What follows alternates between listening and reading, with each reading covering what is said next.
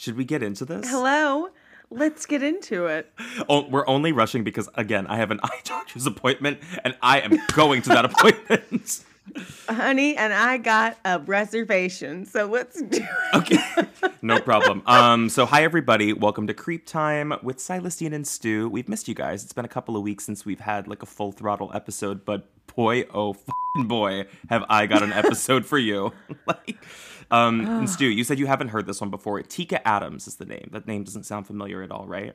No, not at all. I, I didn't think you'd heard the story because it's not super well known. And again, where I had originally heard it was my favorite murder, but they got it from the show I Survived. Fabulous show. Um, but before I jump into the story, just a massive thank you to all of the listeners of Creep Time, the podcast. Thank you so much for your support. Uh, please, please make sure that you spread the word about Creep Time, the podcast, to your friends and family. We love to hear when people discover us through your word of mouth, so that is very helpful. I didn't mean to like leave you hanging in the dead air. no, every time I don't know if I should be like, yes, thank you, creepers. Thank you so much. Like, echo your sentiments, Silas. Like, every time so I finish creepers, it, I turn to you. Staring at Silas. I turn directly to you, and it's just this dead air, and the look on your face says like, "Shut the f- up and get on with the Not story." At all. Not at all. I love that you. Th- I I just never know if it's better if I immediately go, yes, thank you, creepers, and then it's like dead air on no, my no. side. They love you. Like I said, they love hearing from you. No, um, I know. Um, I love them too. Okay, so with that, without further ado, we're just going to jump straight into the story because I have got a lot of story to cover and it's going to go fast. if you're struggling to lose weight, you've probably heard about weight loss medications like Wegovy or Zepbound, and you might be wondering if they're right for you. Meet PlushCare a leading telehealth provider with doctors who are there for you day and night to partner with you in your weight loss journey. If you qualify, they can safely prescribe you medication from the comfort of your own home. To get started, visit plushcare.com slash weight loss. That's plushcare.com slash weight loss. Plushcare.com slash weight loss.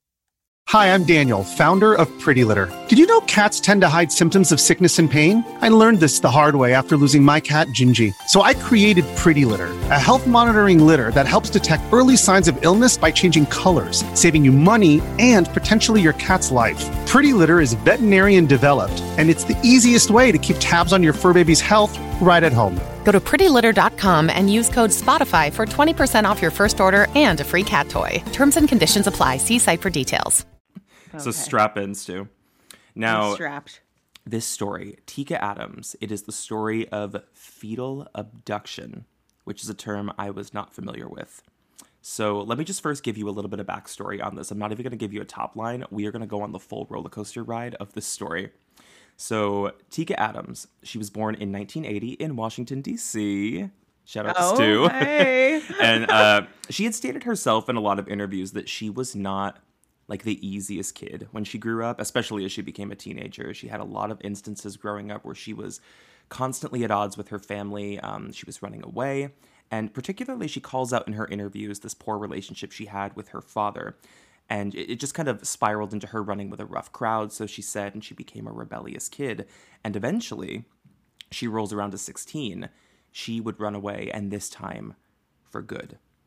So, after all of the tensions with her family, she's out, but she's living on the street and she's homeless from the age of 16 for really more than a decade at this point. And I did a bit of like historical um, deep dives on this because at this point, it's 1996, 16 when she runs away. And DC at the time had a very big problem with homelessness. Their homeless populations were kind of uh, skyrocketing at, at the time. And it prompted a lot of policy change in local government to step in and really provide resources um, for those who were experiencing homelessness. So they had different emergency shelters that were kind of tackling the problem, the immediate problem of homelessness, but not really the systemic problem of, you know, how these people ended up here. It's kind of assuming that anyone who was homeless was just kind of down on their luck and just needed a place for a couple of weeks and mm-hmm. not really long term care. But it's different when Teka eventually winds up at one of these shelters, she would wind up at one that I believe is called the Continuum of Care. And this was a shelter, but it was a little bit different. They had a very robust long term program. So it was a place where you could stay long term. It was a place where you could also receive free resources for drug treatments as well as schooling if you wanted to finish your education, job training. Uh, so this was a really positive shift for her, and she ends up there by 28. So again, like a full decade had passed of her just kind of roughing it through the streets and kind of oscillating between staying on friends' couches, different places. But she eventually settles down in this shelter where she's determined to get a fresh start. Now, because this was a very positive place for her, she ends up meeting somebody there, a like minded person who goes by the name of PJ, this man. Now, they were both in the same situation in their life at this point where they were really just looking to get back up on their feet. PJ is trying to find work, he's getting job training, and he encourages Teka, you know, to go back to school and to finish out her education. And they really kind of lean on each other and develop a friendship, which turns into a relationship, and eventually the two fall in love. And everything in their lives kind of becomes very positive from here. I mean, they really start making a lot of progress. He ends up getting a job, she ends up furthering her education, and she's looking for work as well. And they're getting to a place where they can actually leave the shelter. So they've really turned things 360 here. And I think at this point in their relationship, I- am not sure how long they had been seeing each other, but he proposes to her and they end up getting married. So, roughly four months after that is when Hold on, sorry, I just got a text. sorry. is when you got a text. I'll, I'll go back and cut that. Maybe I won't. But let me let me hop back on. So yes, so PJ and Teka they end up getting married, and four months after that, they thought that things couldn't get any better. They end up finding out that they're pregnant. So Teka is going to have her first child at 28. I think she's about to turn 29 around this time. Uh, and everything is kind of on the up and up because the shelter is actually it's actually a spot that has a lot of resources for expecting mothers. So they would end up staying there a little bit longer than expected uh, because of the pregnancy because they have free resources for healthcare for pre- prenatal supplies baby supplies. So that's what they do. They stick around. And this is where the story takes a little bit of a turn because it introduces Teka to another person. Now it wasn't just the continuum of care that was supplying resources um, for her pregnancy. There were a lot of third party people and affiliates who would call in and volunteer with the center, with the shelter, to help provide or donate or offer any kind of assistance or resources they could. And that's when Teka gets contacted by a woman. And she was contacted by several people, several different affiliates who wanted to donate and help her. But this one woman, Stephanie Mills, is very important. Now, before I jump into why this whole story goes off the rails, um, did any of that refresh your memory, or this is truly like a brand new story for you? Truly brand new story. Okay. Um, and this is really going to break my heart because it sounds like such a story of redemption, sort of up until this point, like turning her life around and meeting somebody and really embarking on like the next like positive chapter of her life right? I mean, don't I, do this to me. I know, I know. I promise I'm not setting you up for devastation because all of this story is told firsthand from her. So, I mean, to to sort of like quell your your concerns, she does survive the story and everything that goes okay. on here. So this is all from her her word. Now, okay. let's get into this Stephanie Mills character because this is some shit. okay. Now, like I said, for during the pregnancy, Teka and PJ they'd received a lot of contact with different people, different volunteers, and then eventually Stephanie Mills comes into the picture, and this is only in about the final month of Teka's pregnancy. So this is roughly around October 30th. We know that Stephanie Mills ends up calling in and gets connected with Teka. She describes herself on the phone as a caseworker, and says that she typically works with expecting mothers to try to help them find different resources. She connects them with different people who can donate supplies. It's a positive thing, right? And Teka is in a, although they're in a position where they're eyeing to leave the shelter, they're still in the mindset of let let's take any of the help we can to make sure when we do get out of here after she's born, we're on good footing, right? It's a, it's a fair assumption. Mm-hmm. So she keeps contact with her. Um, almost every single day, actually, for a full month during the last month of her pregnancy. And she was so invested in Teka at one point, she's calling her like multiple times a day, and she's always kind of opening these calls with, Oh, you know, how how's the baby doing? You know, like she's really invested in how how the baby's how the pregnancy's going, how the baby's doing. And at first it seemed really kind, like maybe she was just a passionate caseworker and the, the interest was just that she she really cared about her. But PJ kind of sniffs that something's up, and he mentions it to Teka, and he's like, something feels kind of off with this woman. She seems overly interested in them and overly interested in this pregnancy, but Teka kind of brushes this off, and she's like, not only do we need the help, but this woman is kind enough to like, you know, keep up with us. You know, she's calling me every single day, and I think this could be good for us. But I don't have to tell you, you know something feels off already when like you've got this random woman who's calling her multiple times a day, checking in and how her baby's doing. Totally. But also it could be not that out of the norm because she's a she's like a social worker, the Stephanie Mills character. So she says. so she says. Yes, she describes Stop. herself as a caseworker. I don't yeah. even think she uses the word social worker, but yeah, I, I do know what you mean. That gives it like a level of authority in a weird way. Yes, yeah. Oh God, but yeah, definitely something's off. Yeah, PJ suspects something's off, but again, Teka kind of brushes it off. Uh, she brushes the whole thing off. So she's pretty insistent that not only does she think the lady is harmless, but she, you know, keeps reminding him like we need her, we need this help, and we need every resource we can get. And if she's connected with organizations that are willing to help, let's let her. Now, now this will bring us to the point where I think they're like a week or so away from her expected due date. I think she's due the first week of December. So again, a full month has passed of this woman, Stephanie Mills, repeatedly calling her. And eventually she organizes with her. You know, she says, you know, the baby's coming very soon. We should do something where I can pick you up and I can actually bring you to come pick up all of these clothes I've been talking about, right? I can connect you with the place that's going to give it to you.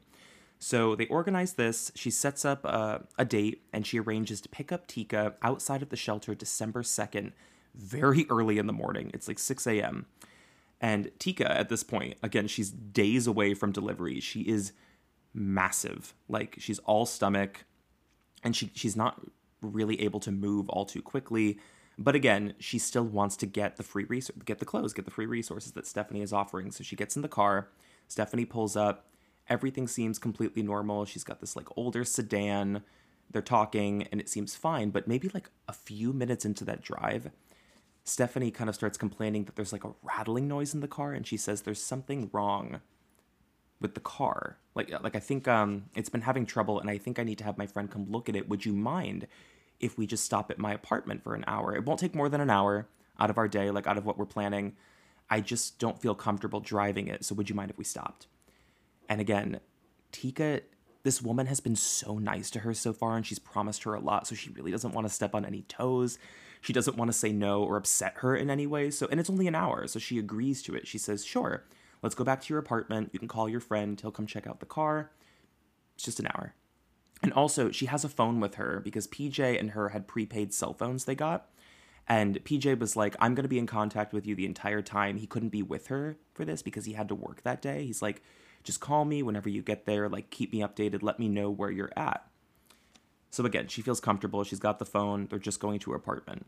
The woman seems nice. So they pull up to the apartment, and if I could describe the building, it's kind of like a series of, it's a pretty massive complex, but it's a series of different apartments that span three levels. They're all interconnected with different doors that go from building to building, um, lots of stairwells. And they get up to the apartment and they open the door. And the second they open it, Teka feels that something's a little wrong here the apartment is really, really dark. And it's the middle of the day, right? It's it's like abnormally dark to walk in. Almost like every single door is closed, every shade is drawn. Um, but she, again, she doesn't think much of it. She's just like, okay, that's a little odd. And this woman, Stephanie Mills, she leads her into the living room and she has her sit on the couch, which she also notices something that's off because the couch has this huge throw blanket that's like already sprawled out on it it's just odd, like little details like almost that. like a towel or something, like it's already out on the bed. Yeah, it's it's on the couch and it's it is a throw blanket, but it's just it's set up in a specific way that looks strange to her. It, these are things that she mm-hmm. notes afterwards when she's like recounting the story, but in the moment you probably wouldn't think much of it. Like your guard would be down. So she sits on the couch and I think they turn the TV on and Stephanie Mills says, I'm going to go in the kitchen and make a phone call. I'm going to call my friend. So Teka's sitting there on this couch and she notices that her ankles are really swollen again, four days from due date. And for whatever reason, she decides, I've got to take my shoes off and I just got to put them up on the couch for a minute. And it's after that that Stephanie Mills comes back in and kind of lets her know, like, my friend's going to be coming. would you mind just like watching a movie with me or we could just watch TV for a little bit and they sit on that couch together so they can watch and wait for this friend the friend who would never come this is where things get really really heavy real fast too yeah I, I, feel like i'm in like an episode of like american horror story or something like this feels very ryan murphy something it's as I was listening to this the first time, I, I, remembered like while researching it, my experience listening to it, it it feels like you're watching a movie. I mean, every single description of how this story went down is unbelievable. So they're sitting on the couch, right? They're watching this movie, and her the thing the thing I wanted to mention about like why she took off her shoes is that I think it just spells out how far her guard was down. You know, she didn't yeah. feel unsafe at any moment up until this point, and they're just hanging there some time passes, they're watching the movie, and something funny happens on screen. This is what Teka remembers. Something funny happened on screen, and they both kind of start laughing, like hysterically laughing at it. Everything's fine. Within a split second, all of a sudden, the the throw blanket that was under her got ripped out and pulled over her head. And she you you can imagine like the instant confusion to go from laughing to then like what, what the f- is happening? Like there's like a blanket oh over God. her head. Uh, don't mind you, she's enormous. She's so pregnant she can't really move very well, and she realizes that Stephanie Mills is on top of her. She's like holding her down, and she's like, "What is going on? Like, is it is this a joke? Is she pranking me? Like, what's going? Like, she again doesn't assume the worst until she feels a burning sensation in the back of her head. She would feel the burn of a fire poker repeatedly whacking the back of her head until it splits open. And she could feel the hot blood from the back of her neck pooling down her shirt. And this is the moment that she knew she was like, in the next few minutes, this is a life or death situation. Oh my God. Like, couldn't process what's happening, but she knows she's about to die. So she eventually is able to like fight. I mean, she she's much smaller than Stephanie Mills, but she kicks her off. And again, the apartment is really dark, but she remembers the pathway to the hallway that gets her to the front door. Gets to the front door. The door is like bolted with four different locks. So she's again bleeding out from the back of her head. She's frantic. She's you know struggling to get these locks undone. She hears the footsteps of Stephanie Mills run up behind her and grabs her from behind. so then at this point, they're kind of wrestling each other, and Stephanie's much bigger than her. She gets her down to the ground really fast, and I think she's losing so much blood, and her blood pressure is dropping so rapidly that Teka's kind of becoming a little shaky and dizzy at this point. But basically, I mean, Teka gets a kick of adrenaline. I don't know what happens inside of her, but she she really overpowers Stephanie for a second, and she gets on top of her while they're wrestling and she grabs her by the neck and she describes that she used every ounce of strength that she had this woman to squeeze this woman's neck and try to choke her out basically. Yeah. And she remembered looking at her and she's like um, stephanie mills this woman she's on the ground like begging for forgiveness from god. She's like calling out to god. But she's using so much strength during this she passes out while on top of her so then oh, Stephanie. Oh, so she passed out while trying to choke her out? Yeah, yeah. She had used up so much oh. strength and she was losing so much blood that she basically just blacks out. And then Stephanie Mills gets on top of her and flips her over. And then the next thing she realized, she was kind of like drifting in and out of consciousness, but she she comes to, and Stephanie Mills is dragging her by the ankles into the kitchen. And don't forget, there is blood like all over the place at this point. There's blood over Stephanie, all over Teka, on the floor, the door, everywhere. So she gets her to the kitchen. And again, she's kind of in and out, but she remembers that she saw Stephanie kind of cleaning the blood from her neck and from her face first. And then she starts cleaning the blood from the floor and around Teka and the blood of the apartment. Uh, but then she remembered hearing like a kitchen drawer open. And Stephanie had gone into that drawer and she grabbed a box cutter. And she comes over to Teka, who's laying face up, barely conscious on the floor and she takes no. the box cutter from the side and jams it into the side of her stomach and pulls from top to bottom. And this shoots another another jolt of adrenaline through Teka, who springs up and again tries to fight, tries to wrestle the box cutter out of this woman's hand. But again, she falls weak because she's lost so much blood. Stephanie overpowers her. So then Stephanie stops with the box cutter, and what Teka hears in the background is a cell phone ringing. It's her cell phone. It's PJ trying to call her to see, like, hey, did you get there? Like, you were supposed to call and check in with me because he's at work. She can't move. She can't even physically lift her head at this point. But what she does kind of catch out of the corner of her eye is this woman, Mills, gets up, goes to the living room, finds that phone, brings it back, and smashes it in front of Teka. That is her one way to help. You know what I mean? If she's physically incapacitated, the phone was her only way out, and it's gone. Now, before I get any further, I know I've thrown a lot at you. Did you have any inclination the story was going to take that direction? Okay, my adrenaline is pumping right now. I, feel like I'm fighting for my life with each fact that you throw at me. I know this this one's crazy. Oh, it's a oh lot. My God, the okay. I don't even know how to respond. Like I cannot believe that. Maybe it really is that you know, mama bear protective animal instinct mode that like mm-hmm. she just knew how threatened she was and just was able to pull it together but oh my god i cannot imagine being 9 months pregnant and having to fight someone off like that yeah. and the box cutter is insane the box cutter i when i read that i was it sent a, a shiver up my spine like what a horrific horrific weapon, like a rusted box cutter. But yeah, which yeah, which Shaka was like the jolts of adrenaline, like the strength she was able to muster. Her head is split open in the back. Okay, wait. So you said she was slamming her head with a fi- what? What was it? Yeah, it was a fire poker, like a metal fire poker. Which basically, so she put her under the blanket because she knew she couldn't move very well anyway. She's pregnant. She needs help. Um, so th- she's confused already. So then she grabs a fire poker and just starts repeatedly hitting her in the back of the head until she splits her head open. But then when she gets up, gets to the door, they have the wrestling match, and then eventually Teka had lost so much blood that she's kind of rendered weak. In the kitchen, the box cutter thing goes down. Now, she stops this though. This woman, Stephanie Mills, she only cut her from the side, and then I think either the cell phone or something interrupted her, pulled her focus, but she doesn't go back to cutting her. Instead, this will let you know how big and scary this woman is. Stephanie Mills picks this woman up, this pregnant woman, and carries her to her shower. Puts it. This what? is this is when is going to fly off the rails. Puts her in her oh shower. Oh my god. Oh my god. Puts her in the shower and takes off her clothes. Starts bathing her, and then starts trimming her fingernails. So, your face. I'm sorry, your face.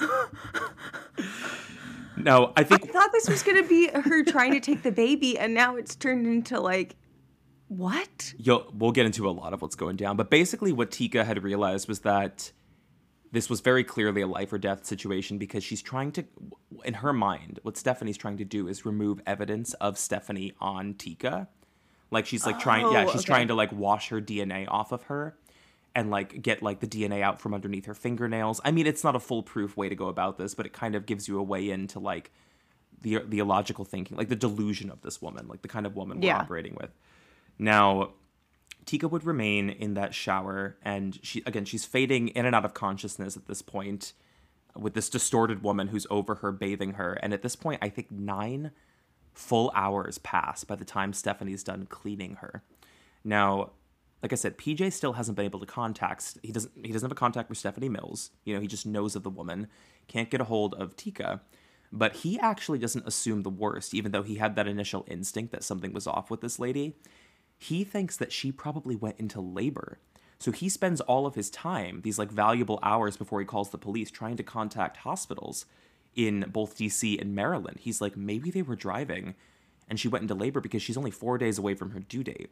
So he's doing all of that in the background. That's what's going on. Now, after the shower, Teka is picked up and carried again, and she's brought to a bedroom, which she described in her interviews. It looked like it belonged to a man. And again, it's very dark in there. She's barely conscious, kind of in and out of it.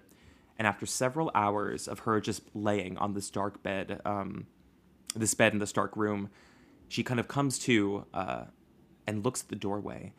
And she sees a man standing in the doorway who's staring at her. And he is enormous, this extremely large man. Hey, it's Kaley Cuoco for Priceline. Ready to go to your happy place for a happy price? Well, why didn't you say so? Just download the Priceline app right now and save up to 60% on hotels. So, whether it's Cousin Kevin's Kazoo concert in Kansas City, go Kevin, or Becky's Bachelorette Bash in Bermuda, you never have to miss a trip ever again. So, download the Priceline app today. Your savings are waiting. Go to your happy place for a happy price. Go to your happy price, Priceline. Um, he's roughly like in his 20s, and we would later learn that this is Mill's son. And he's just looking at her, covered in blood, and it's assumed that this was his bedroom that she was placed in. Now, she thought at the time, from the way that he was looking at her, that he was going to come in and sexually assault her. He did not, he just stared at her. But then, shortly after he's staring at her, that's when Stephanie Mills comes back into the room with her son and she says, Hold her down. Oh God. Sorry.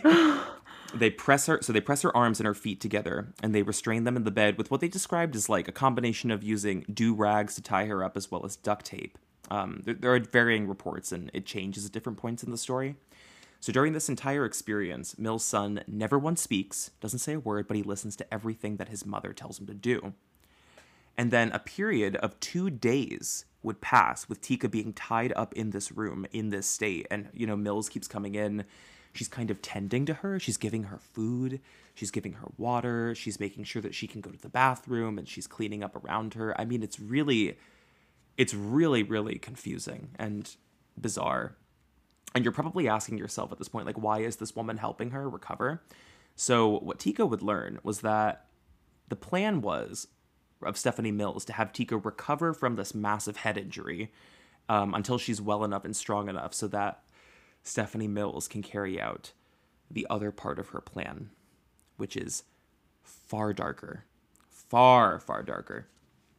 Now, Stephanie Mills comes into that room again after these two days, only this time she doesn't have food, she doesn't have water.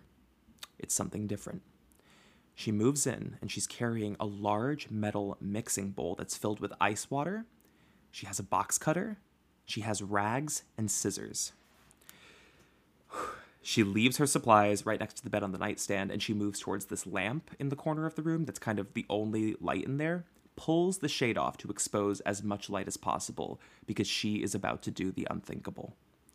So Teka knew in this moment that she was about to lose her baby and probably her life in that bed for whatever was going to happen.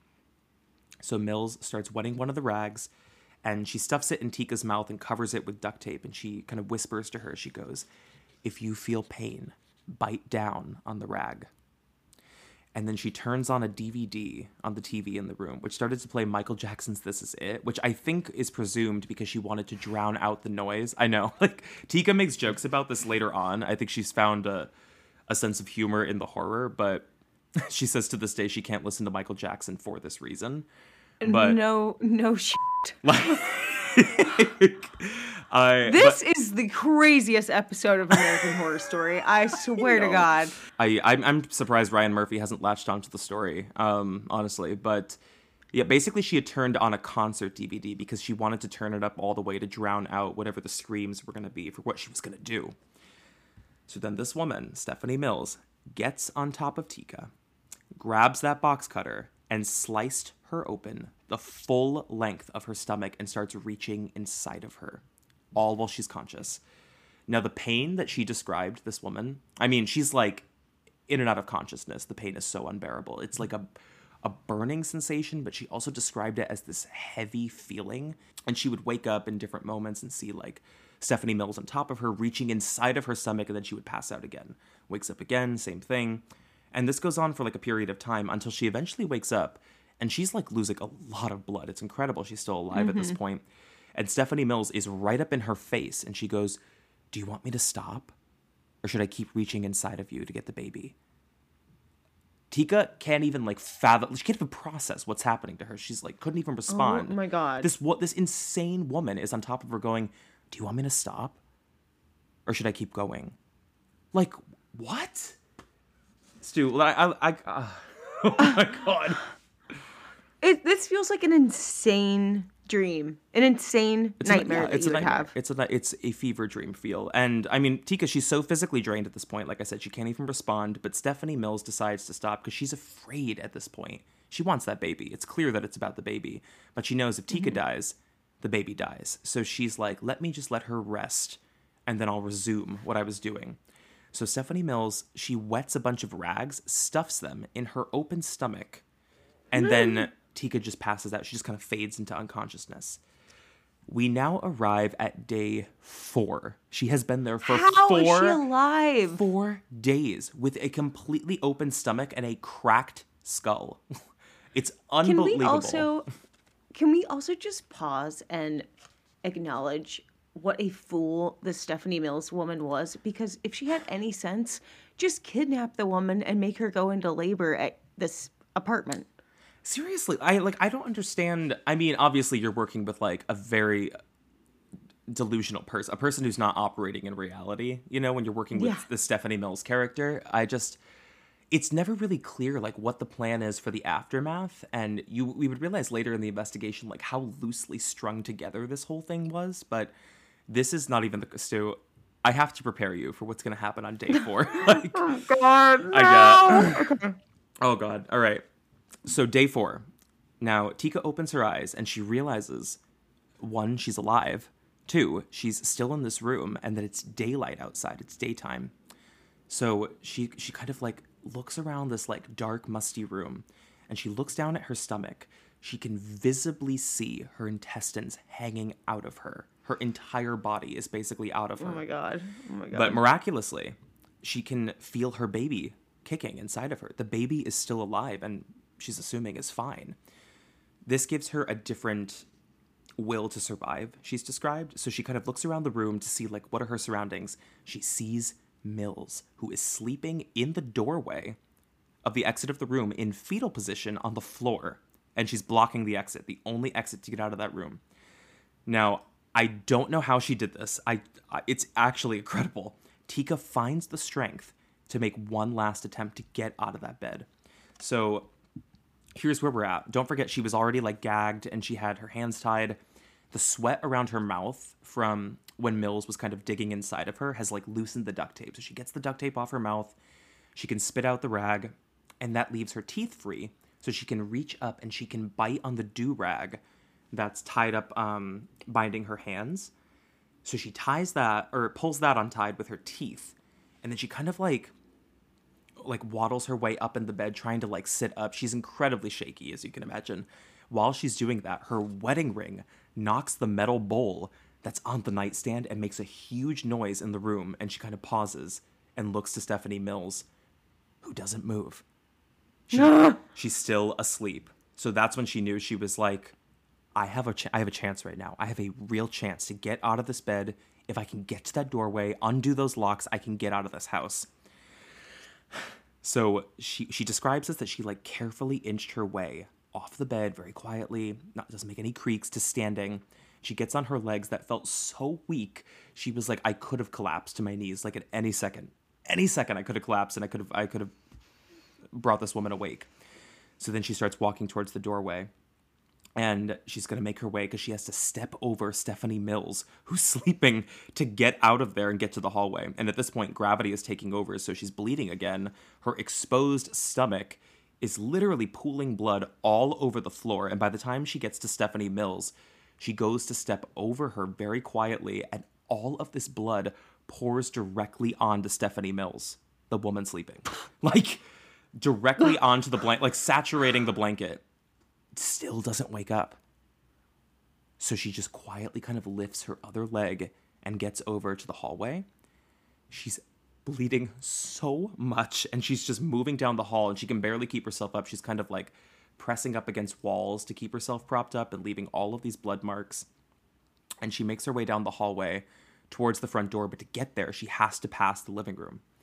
So she gets to the living room, kind of peers over the corner where she sees Stephanie Mills' son, who is also sleeping on the couch directly facing the door. you can't write this. It's unbelievable. So she just quietly makes her way to the door, slowly and carefully undoes each lock one by one. She's got four of them, and then tries to like open that door without making any creaking sounds. And she exposes the light. She hadn't seen light in four days. But this is when like a second jolt goes through her. She's like, I'm out. I'm out. Runs out of there and immediately starts making her way to a different part of the building. And she starts screaming and banging on doors, which honestly she should not have done um, I'm sure she was just extremely desperate to find help, but she starts banging on yeah. doors.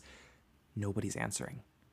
No, no, no, no, one is answering her in this apartment building, and she's she's getting weaker every single moment that she's she's out there. Every like step she takes, she's losing more blood. She's getting more dizzy, more delirious. Nobody seems to be home in this apartment. She even made her way up to a landing on the second floor and that's where she kind of just collapses in front of someone's door. She can't knock anymore. She's just losing so much blood. But she kind of like can see down the landing to um, the first level outside, where suddenly she sees Stephanie Mills and the son no. screaming at each other. I think they're outside at this point. They're screaming. They're like yelling at like, "We have to find her. We got to find her," and they split up. So they start taking no. off to try to find her.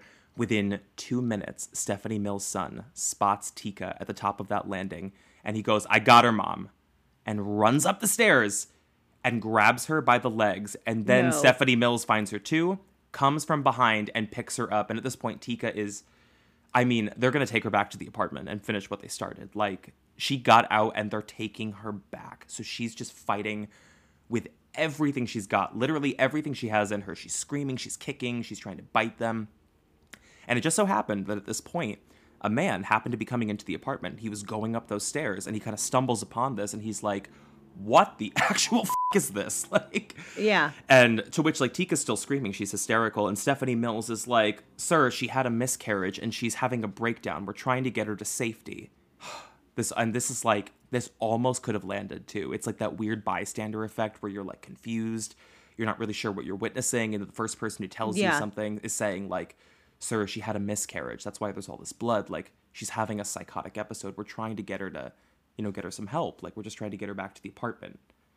So then Teka is screaming too, and she's saying, No, I've been cut open. They, they've had me captive. She kicks the son, gets on her feet, and there are a couple of different reports on this, but I'm not certain.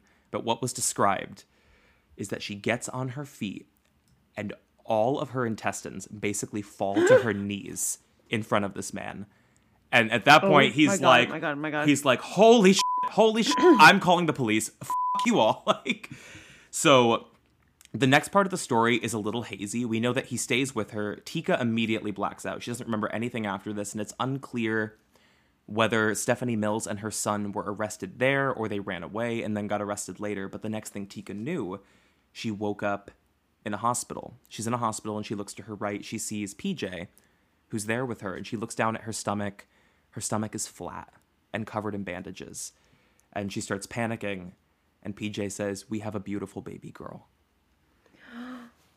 she arrived at that hospital, and under emergency C section, the baby girl was delivered perfectly fine.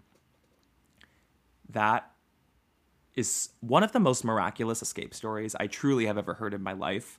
And when they would patch all of this up, so like she's in the hospital recovering, the baby girl is fine. Um, it was a miracle she was.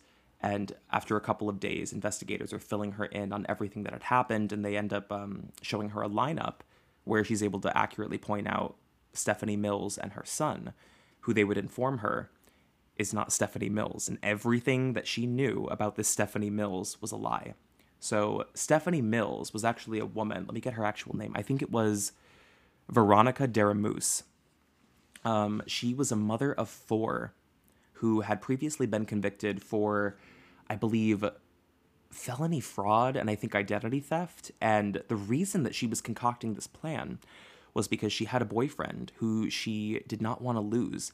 So she had concocted this lie that she was pregnant and then had stopped like kind of like seeing people in person but was keeping up this lie for months and months and months that she was pregnant so she had to get a baby and she devised this plan that she was going to basically prey upon this woman from a shelter and like lure her to her home and take her baby.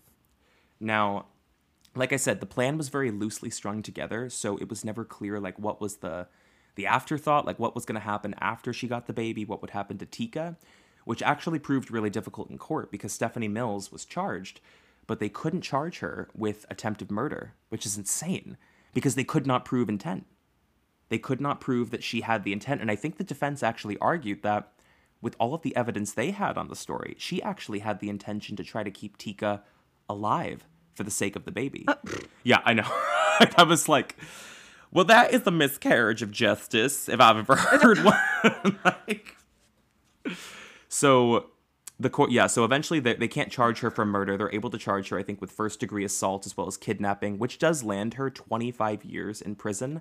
Her son, who was in her 20 in his 20s, is never charged because it's not 100%. But I think from court records that were released, he was deemed um, mentally incapacitated and was not fully aware of what he was doing. So I think the assumption is that he was special needs and he was coerced by his mother into doing something he couldn't fully comprehend. So he's never charged. And I think he actually testified against his mother in court. And you know who also testified against Stephanie Mills? Veronica Deramus. Who? Teka herself on the stand. That's incredible. Showed up at court with her baby, her baby who survived, and testified against her. And she was very lucid for that entire story. Like, she's the one who told this story. So she was able to give some really specific details about what happened to her in those four days. And like I said, she does have a sense of humor in the horror here because she's made levity of it, she's made jokes. She even cites that it brought a lot of her family back together as she was recovering in the hospital. The family she was estranged from from 16, they came back into her life. And despite all of that going down, um, she still marks the day that her daughter was born, which was also the day she escaped, as the greatest day of her life. That is a story for you, Stu. I'm gonna fall out of my chair. I my whole body has chills right now, and I'm also like my palms are sweating because I feel like I just escaped. I, when you listen to it, it really it feels like you're reading a book or something. I'm like I'm I'm on the ride of uh, uh, this. I, was just gonna say every time I feel like you've said get ready, like buckle up. I actually feel like I just completed a, a ride at, at, an amusement park, like a really scary one. yeah, the roller coaster of that story is unbelievable. It's it's actually scary oh to me that that's God. not that's not the only story like that. There are lots of stories of what I guess they call this fetal abduction of like women or men trying to like steal fetuses from pregnant women. Yeah. Well, I was like curious what the motive was. So uh, I appreciate you telling me that she had this boyfriend. She concocted the story. Um, yeah. Because I was like, do people do this because they like sell children, like mm-hmm. on the black, like they traffic children? Like, why do people do this? I mean, yeah, it's I mean, it definitely had to be something dark like that. I thought black market at first too, but then I realized I was like, no, I this is probably because she's trying to keep the baby. She's just not uh, she's a, a, woman who's like detached from reality and isn't thinking any yeah. of this through. It's and also to think that like she made her she involved her son in what she was doing here. I mean, the horrors of what went on in that house for like those four days. And I couldn't even, the last sequence of that story, too, when she has to walk over Stephanie Mills, like step over her. Oh my God. She was holding, so she described that she had to hold her stomach together. She had to hold her organs in place to get out of the apartment. That's a survival story. Holy shit.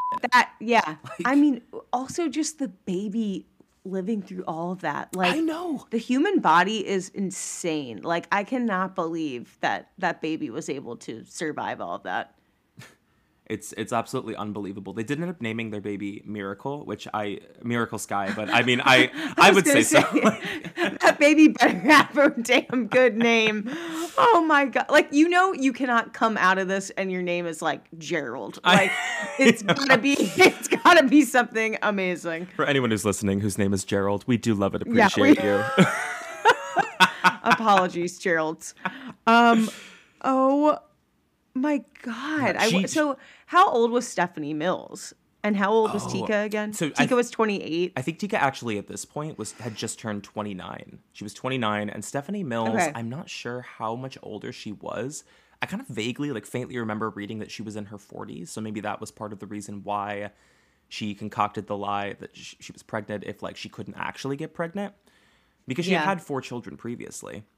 but uh, I, I, I really don't know. I mean, the positive to this story, like I said, is that Teka she does make a full recovery and the baby is fine, and her and PJ eventually go on to buy a home together for them and their daughter, which is it's just the most. so- it's just the most unbelievable story I- I've ever heard in my life. It really is. I wonder, like, it's so interesting to think about what the game plan was. Had it all gone the way that Stephanie Mills wanted it to go, mm-hmm. what do you then do? Like, you don't think that this PJ guy is going to be after you or report you?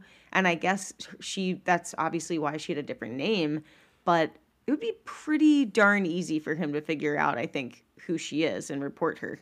I guess uh, so- yeah. Like, this whole plan is just it's it's very yeah it's super hanky i yeah i was more so curious about like what was going to happen to her in the aftermath like what her plans were to dispose of the body because clearly she was trying to like get evidence off of her which didn't make any sense because she hadn't even completed the job that she started you know what i mean Yeah. like it just a lot of it was just it truly just like it was born out of like psychotic thought it didn't make any sense Totally. so i can't imagine Totally. that like stephanie mills had a a crack plan on how she was going to dispose of the body after she got that baby Yeah. I just And the other thing, Yeah. yeah. No, the other thing I was thinking, I know I said earlier, wouldn't it have just been easier to kidnap her and have her, you know, deliver the baby in the house? Mm-hmm.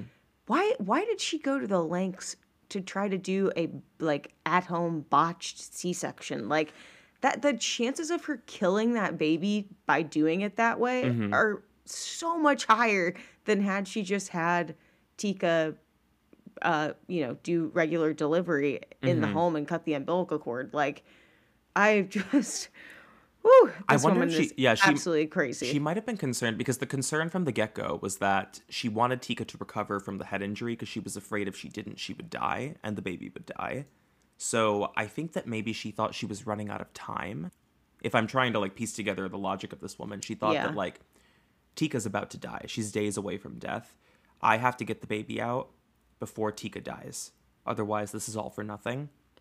It's just so sinister to imagine that like this was a premeditated thing, like they had a plan. Yeah, she got her son involved in it like all of this. This had been like at least a month in planning. And honestly there was never any connection made as to why teka like why choose this woman other than that like she was just a vulnerable woman from the shelter that this Yeah. woman like preyed Yeah. upon. And the shelter didn't have they didn't have a check system obviously. If someone's coming like calling in to volunteer and you know you're limited on resources and funding as a shelter you just accept the help the volunteers mm-hmm. right? Mm-hmm. So any of like the coordination and communication that was going on behind the scenes i don't think they were monitoring or checking to see that like is this woman actually a caseworker? Is she, is she a social worker or an affiliate? She was just a stranger. Please be careful out there. Don't go on these craigslist meetups. Like Oh you God, never I know. know.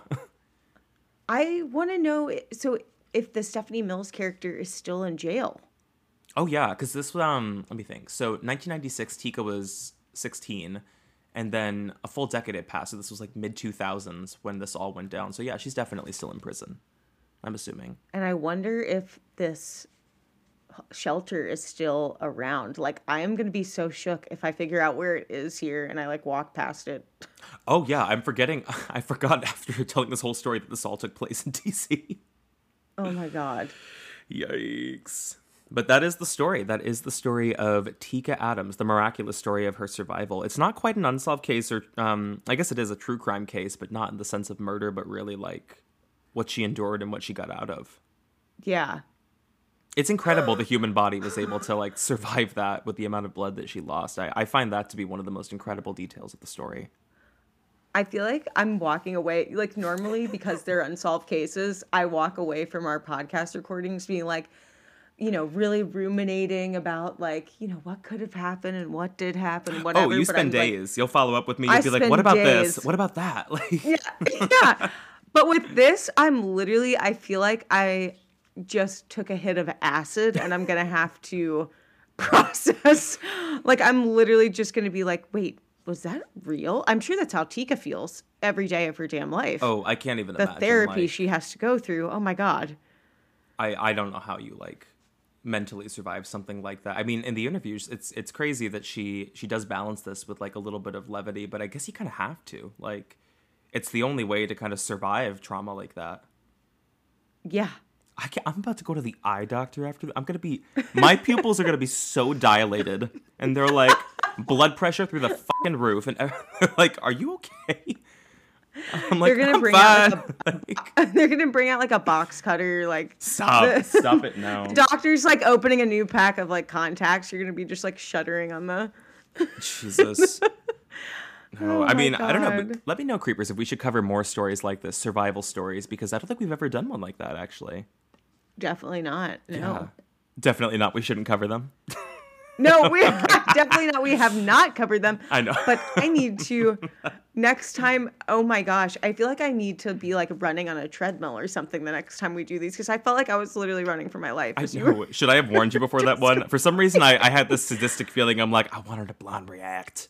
Oh, I, well, I am blind reacting, baby. That was really that was uh, fun. I mean, I hate saying that because like I will cut was that out. Fun for Teka. Yeah.